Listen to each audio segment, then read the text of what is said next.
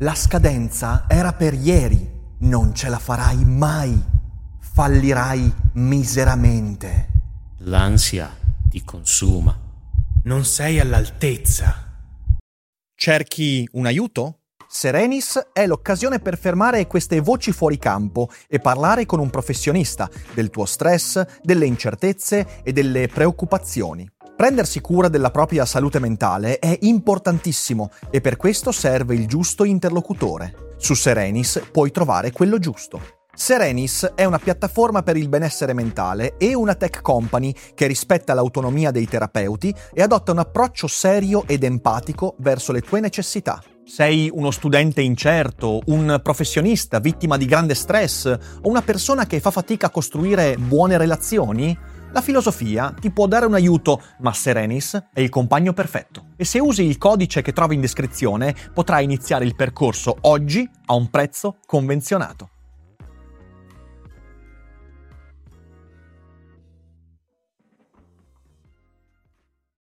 Negazionisti, negazionisti ovunque spuntano dalle fottute pareti? O forse no? Sigla.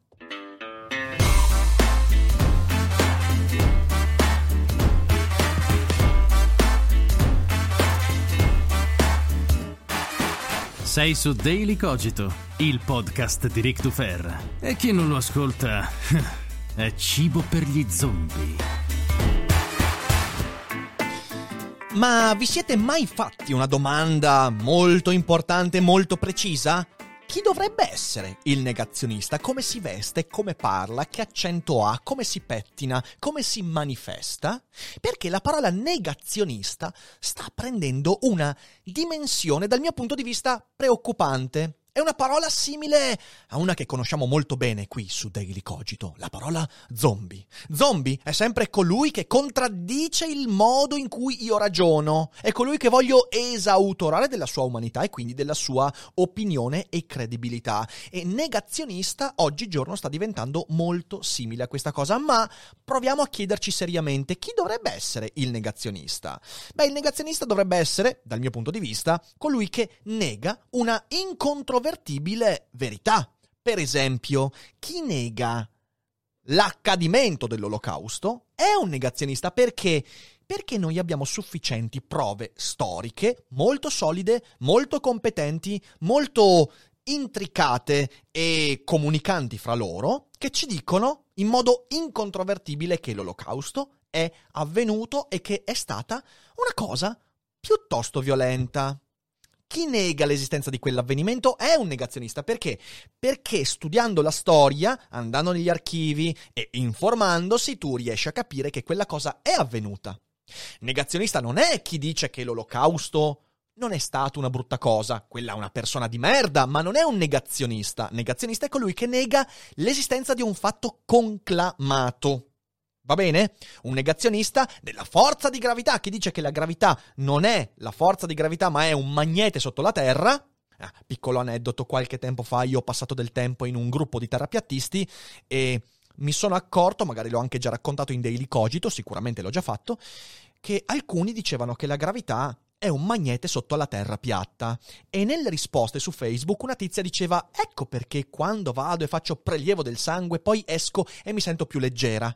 Perché c'è meno ferro nel corpo che mi attira verso il basso. E questa cosa è realmente avvenuta. Quindi applausi a questa signorina. Ma al netto di questo, il negazionista va a negare una realtà incontrovertibile che tutti sanno esistere. Oppure un negazionista è qualcuno che subisce un denial, quindi una negazione che si sviluppa per aspetti plico- psicologici, qualcuno che non accetta qualcosa che è avvenuto nella sua vita, che è avvenuto, un trauma, un comportamento, un avvenimento, ed è affetto da denial, quindi è un negazionista e quello in realtà subisce l'atto di negare. In realtà tutti i negazionisti subiscono qualcosa, alcuni però sono più stronzi di altri. Ecco, il negazionista invece, in questa epoca di Covid e di crisi medico-scientifica economica, il negazionista sta diventando colui che contraddice ciò che vorremmo fosse vero. Contraddice una narrazione, un modo con cui diamo ordine alla realtà. E questo è un problema non solo perché toglie significato alla parola negazionista, ma anche perché ci convince che il mondo sia edificato intorno ai negazionisti. Infatti, oggi il negazionista è anche colui che pubblicamente esprime dubbi intorno all'efficacia delle misure politiche. Io per esempio ho visto persone esprimere dubbi sul, sull'efficacia del coprifuoco, anche se sappiamo che il coprifuoco non viene fatto perché ha direttamente un impatto sul contagio del virus e sulla sua diffusione. Il coprifuoco, anche per ammissione di alcuni medici, alcuni scienziati, è una misura che ci abitua pubblicamente a fare delle rinunce. Questa è l'efficacia del coprifuoco. Capite bene che dire che da questo ci sia poi un eventuale abbassamento nella curva dei contagi ce ne passa, non può essere una verità incontrovertibile.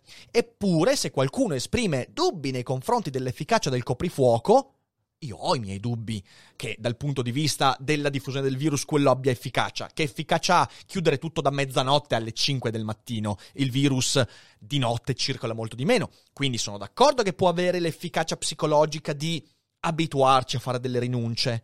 Ma se io dico questo pubblicamente, alcuni saranno propensi a dirmi: eccolo, un negazionista. Negazionista è anche ultimamente chi dubita dell'efficacia delle mascherine in ogni ambito. Attenzione, attenzione, non coloro che dicono che le mascherine sono inutili, ma coloro, e anche lì ho una profusione di esempi, coloro che dicono, vabbè, ma se io sono per strada con 12 metri di distanza da chiunque e sono fermo fuori da un locale senza nessuno intorno, la mascherina non porta via nulla dal punto di vista del rischio e via dicendo. E lì ho visto persone dire ecco il negazionista. Eh, no, cioè, cos'è che sta negando? Non sta negando nessuna verità incontrovertibile, sta dicendo qualcosa di eventualmente discutibile, possiamo discutere, ma l'effetto delle mascherine in alcuni ambiti sono comprovate essere utili, per esempio quando siamo all'interno di un locale al chiuso con altre persone. In altri ambiti no, e lo dice uno che la mascherina, a parte qui ai Cogito Studios, perché altrimenti il microfono non riuscirebbe a captare bene la mia voce, la indossa praticamente sempre, anche se faccio fatica a renderlo un comportamento naturale, ancora oggi quando sto per uscire di casa mi accorgo che mi sto dimenticando. Non so se voi siete fortunati e avete vi siete abituati mentalmente, io sto facendo fatica. Eh, mea culpa. Negazionista è chi contraddice quindi una narrazione che percepisco come più sicura, come più vicina, una narrazione che in qualche modo non solo mi fa sentire dalla parte della ragione, ma mi acquieta e mi tranquillizza. C'è un enorme problema, che in questo modo la parola negazionista è volta soltanto a esautorare l'altrui opinione. E questo è un problema da molti punti di vista che adesso andrò ad esprimere qui con voi. Attenzione! I veri negazionisti ci sono, non solo con l'olocausto, non solo con il denial psicologico, con le proprie esperienze, ci sono anche con il Covid. Sono coloro che rigettano l'esistenza del virus, l'esistenza della sindrome da coronavirus, l'esistenza della malattia, oppure sono quelli che negano la realtà dei dati, quelli che dicono che i morti in realtà non sono morti da Covid, quelli che dicono che sono dati artefatti, esistono. Purtroppo per loro, più che per me, esistono. Ma per quanto siano fastidiosi e rumorosi e facinorosi, sono una piccola parte dell'opinione pubblica, ma molto piccola. Persino negli scontri di Berlino avvenuti in questi giorni, in cui migliaia di persone erano in piazza, molte senza mascherina, eh, o anche nella piazza di Pappalardo, ve la ricordate la piazza dei negazionisti Covid di Pappalardo? È comprovato che pochi di loro rientravano in questi gruppi, quelli che dicono che il Covid non esiste e quelli che dicono che i dati sono artefatti. Sono, sono una piccola percentuale, eh, non quanto piccola come vorremmo e spereremmo, ma è una minoranza, perché la maggioranza, a guardare, a leggere, a sentire le interviste e via dicendo, la maggioranza è composta da gente per lo più preoccupata dell'inefficienza, fra le altre cose, della politica e delle conseguenze economiche E quelli non sono negazionisti, sono persone preoccupate. Preoccupate, magari guidate da sentimenti sbagliati, certo, magari incaute, certo, magari poco informate, certissimo, ma non negazionisti. Poi c'è un problema che i giornali, con i loro titoli, cercano di puntare il dito, massimizzando l'astio e scagliando l'opinione pubblica, come sempre riescono benissimo a fare, e quindi preferiscono dire la piazza dei negazionisti che non la piazza in cui ci sono anche quattro stronzi che dicono stronzate. Però poi magari c'è una piazza che dice tante altre cose e con questo non sto assolutamente giustificando chi va in piazza. Non si dovrebbe andare in piazza in questo momento storico. Forse è un comportamento sbagliato, anche perché quando sei in piazza a protestare il distanziamento, il plexiglass non c'è, quindi evitiamo di farlo. Io non ci andrei. Ora, negazionista è quindi diventato un modo per esautorare a priori le posizioni che anche solo lontanamente contraddicono il modo in cui noi ci vogliamo sentire. E questo lo vediamo continuamente, ne siamo affetti sempre. Sono in panico? Sono preoccupatissimo? Sono in ansia per la situazione? Ogni opinione, ogni analisi, ogni tweet che tenti di essere ottimista anche solo vagamente rischia di essere tacciata di negazionismo. A me è capitato ieri.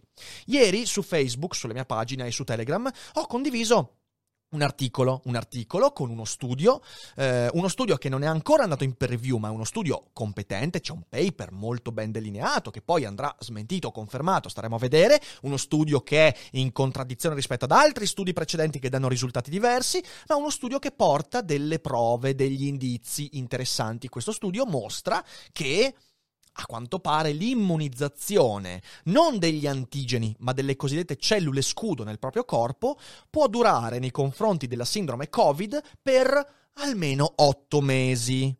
Ho ricevuto tre messaggi, di cui due da parte di utenti che conosco, utenti che non sono rincoglioniti, non sono fuori di testa, che mi danno, Rick, guarda, questo è un articolo che rischia di essere negazionista. Co- ma come? Ma come? Cosa? Come negazionista? Cosa, cosa sto negando? Sto negando il modo in cui quelle persone più o meno consciamente vogliono sentirsi. Voglio sentirmi pessimista, voglio sentirmi in panico, voglio sentire che il mondo va allo scatafascio, quindi se tu mi dici che il mondo forse potrebbe uscire da questa crisi in qualche modo sgangherato, allora rischi di essere negazionista. Poi non hanno avuto l'ardire di scrivermi pubblicamente negazionista, ma nelle loro parole la, la, il termine negazionista ha preso forma. Capite bene che questo è un problema? Oppure sono un ottimista, sono uno che vuole ripetersi che le cose andranno benissimo e che non ci saranno dei sobbalzi e che la crisi la supereremo in fretta e furia. Allora, chi condivide notizie pessimiste, notizie negative e via dicendo, è un negazionista e nega i dati che danno ragione a me, le opinioni che danno ragione a me. Insomma, negazionista è diventato colui che più o meno fortemente, nettamente contraddice il modo con cui vogliamo sentirci. Vi ricordate la puntata eh, su Epitteto, sul vaccino? Cos'è che dice Epitteto? Il problema non è l'evento, ma è l'opinione che ci facciamo sull'evento. In questo caso il problema non è l'opinione, ma è il modo con cui noi vogliamo che le opinioni ci facciano sentire, che è ancora più complicato, ancora più perverso. Voglio sentirmi così, se tu mi porti opinioni e fatti che contraddicono il modo in cui voglio sentirmi, più o meno masochisticamente, allora devo esautorarti. Negazionista, insomma, è il nemico immaginario definitivo, finale. Dico definitivo perché forse non supererà il nemico passato del runner incosciente che guarda te esce di casa e fa una corsetta durante il primo lockdown. Bastardo maledetto, cosa stai facendo? Oppure il nemico dell'estate, il discotecaro gi- gi- giovane che metteva a repentaglio la vita di tutti quanti quelli che invece con abnegazione hanno salvato l'Italia. E via dicendo, abbiamo creato un sacco di nemici, ovviamente l'immigrato che porta il Covid e via dicendo. Oggi, oggi il nemico è il negazionista ed è per me la categoria definitiva perché il runner non può che essere qualcuno che corre, il discotecaro non può che essere qualcuno che va in discoteca. Io non potrei mai essere un discotecaro gi- gi- giovane, forse gi- giovane ancora per un po' di tempo, ma discotecaro no, da molto tempo, praticamente da tutta la vita. Però chiunque può essere il negazionista. Abbiamo creato la categoria perfetta. In cui tutti potenzialmente rientrano e che può metterci al sicuro dall'idea di esserci sbagliati. C'è un aforisma di Nietzsche che sicuramente tutti voi conoscete, se avete visto Wall Street lo conoscete, se avete letto un po' di filosofia l'avete incontrato. Attento perché se guardi nel fondo dell'abisso troppo a lungo, l'abisso guarda dentro di te. E questo aforismo può essere interpretato in tantissimi modi, tantissimi, è molto aperto, come ogni aforisma si lascia giocare, modulare e modificare, però c'è un modo perfetto per interpretarlo gli occhi con cui tu guardi il mondo produrranno il modo con cui il mondo ti guarda. È la iatrogenicità. Io produco il problema che un meccanismo iatrogeno vorrebbe risolvere nel mondo, produco invece il problema che contraddice il modo in cui mi sento, perché in qualche modo è una narrazione che mi mi fa sentire più in alto rispetto ai coglioni negazionisti, quelli che dicono quello, che pensano quell'altro. Quindi è un meccanismo di autodifesa straordinario. Guardo l'abisso e l'abisso guarda dentro di me. Guardo il mondo in un certo modo e il mondo mi restituirà quell'immagine. È questo il punto fondamentale produciamo il problema che vogliamo vedere nel mondo. Vogliamo vedere negazionisti, vogliamo vedere stupidi, idioti, ignoranti e il mondo, guarda te, si popola di ignoranti, stupidi e idioti e negazionisti, anche se il mondo è un po' più complesso di quella categoria che guarda caso può essere applicata a chiunque in qualunque caso. Considera gli altri come negazionisti e tutti intorno a te lo diventeranno. Usa un martello per, per qualsiasi oggetto trovi nella vita e tutto quanto diventerà un chiodo. Guardi l'abisso e l'abisso guarda dentro di te. Ti crei un modello di appiattimento che farà entrare tutto in quell'etichetta perché ti sentirai sempre più sotto attacco dalla diversità di opinioni e tutto quello che sarà diverso entrerà in quella larghissima definizione. Quando lo fanno le persone comuni, capita questo, quando lo fanno i politici è ancora più grave, perché i politici creano negazionisti, perché, e questo è un aspetto che andremo a da affrontare in futuro, penso svariate volte, quando un personaggio pubblico, che sia un politico, un divulgatore, un VIP, uno che ha impatto sull'immaginario, continua ad avere questo atteggiamento, perché in questo atteggiamento ci cadono le persone ignoranti, anche quelle intelligenti, tutti ci ca- io ci cado, Fede ci cada, tutti quanti ci cadono, ok? Eh, ho detto Fede ci cada, peraltro, ma va bene così, sto, sto perdendo l'uso del linguaggio anch'io. Quando lo fanno queste persone tu crei negazionisti. Non solo per quello che dicevo, perché l'abisso guarda dentro anche a loro, ma perché l'effetto delle loro parole va ad impattare negativamente su coloro che si sentono accusati di quel ruolo e quindi non seguono più i messaggi proficui, i messaggi giusti, i divulgatori che ancora hanno un po' di sale in zucca e via dicendo. Ed è disastrosa questa cosa. Quindi tu crei un mondo di negazionisti se ti convinci che i negazionisti lì fuori sono dappertutto. Esautorare l'altrui interpretazione del mondo, soprattutto con fatti così complessi, significa deumanizzare l'altro, non considerarlo più alla stregua di un essere pensante, quindi sul tuo stesso livello, e consideri l'altro quindi non come un interlocutore, ma come un nemico. È un meccanismo perverso ed è il meccanismo principale con cui si rafforzano le echo chamber. Ci circondiamo solo di gente che usa la parola negazionista in quel modo lì. Negazionista diventa il modo con cui dif- difendiamo la nostra, diciamo così, echo chamber e in cui profiliamo il nemico. È ancora più rischioso perché quando questo avviene con, che ne so, i terrapiattisti, quello è un problema già molto ben delineato, anche quello è un problema, ma almeno non fai così tanti danni. Quando avviene in un ambito così rischioso, così ampio e sfumato come quello del Covid, quando avviene su un argomento in cui nessuno ancora ci ha capito veramente tutto, beh allora rischi di chiuderti in una echo chamber di opinioni sbagliate, storte. Anche se sei ragionevole rischi di sbagliare strada e andare verso quella landa desolata che è il torto, pur essendo convinto di aver ragione. L'atteggiamento razionale, invece, è quello di trattare gli altri come se potessero sempre avere ragione e valutando quindi gli argomenti che portano ma non chiudendosi a priori e dando del negazionista a chiunque contraddice il modo in cui voglio sentirmi. Questa cosa noi dobbiamo superarla. E allora in questa puntata io faccio una proposta, almeno alla mia community, a quelle poche persone che mi seguono assiduamente e che spero riescano a cogliere anche le proposte che io faccio. E vedo che quando questo avviene, insomma, è un bel momento. E se lo acquisite come comportamento, diffondetelo anche agli altri. Io propongo di seppellire nella nostra vita, nel nostro comportamento, nel nostro linguaggio, l'epiteto di negazionista. Proprio via, togliamolo di mezzo, non usiamolo perché fa male prima di tutto a chi lo pronuncia. Questo è il problema. È irrazionale, è controproducente usarlo.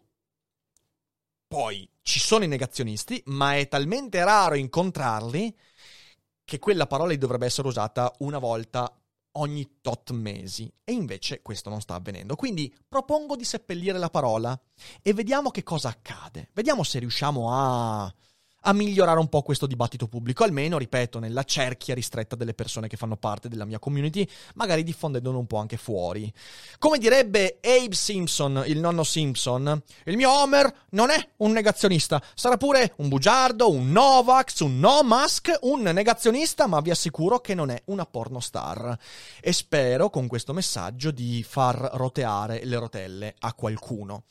E con questo è tutto anche per quest'oggi. Io vi ringrazio per aver ascoltato Daily Cogito. Vi ricordo che potete sostenere questo nostro lavoro in tanti modi. Potete abbonarvi su Twitch gratuitamente usando Amazon Prime e poi potete entrare nella community di Patreon in cambio di servigi meravigliosi. È un bellissimo gruppo di persone che ormai da uh, più di 4 anni mi sostiene e ovviamente c'è anche il nostro negozio con magliette, loghi, disegni fatti da, da Ari, tutto quanto molto bello, molto cogitoso, quindi dateci un'occhiata, tutti i link in descrizione. Io vi ringrazio per avermi ascoltato, voi fate i bravi, passate un buon weekend, noi ci rivediamo comunque domani, ci rivediamo domenica e ci rivediamo sempre e non dimenticate che non è tutto noia ciò che pensa.